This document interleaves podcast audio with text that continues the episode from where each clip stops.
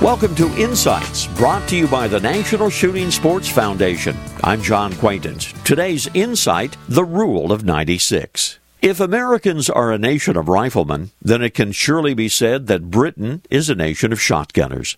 The Brits have, over generations, raised the bar of shotguns and shotgunning. Of course, with top of the line British shotguns commanding the price of a car or a house, the subject of shooting and guns can take on some serious overtones over there. The British have come up with a rule regarding shotgun weight and shot charges used by the gun.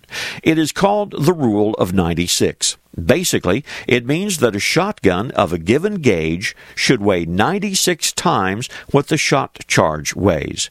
Going lighter means more recoil. Going heavier means unneeded extra weight to tote a field. Now, here's an example. Let's take a standard 12 gauge. Let's say you're going to be using one ounce loads. The math says the shotgun should weigh six pounds. Up the shot load to an ounce and a quarter, and the gun's weight should go up to seven and a half pounds. The math is there. It's the rule of 96. This reminder visit the National Shooting Sports Foundation website at nssf.org. Lots of information about hunting and the shooting sports. This is John Quaintance.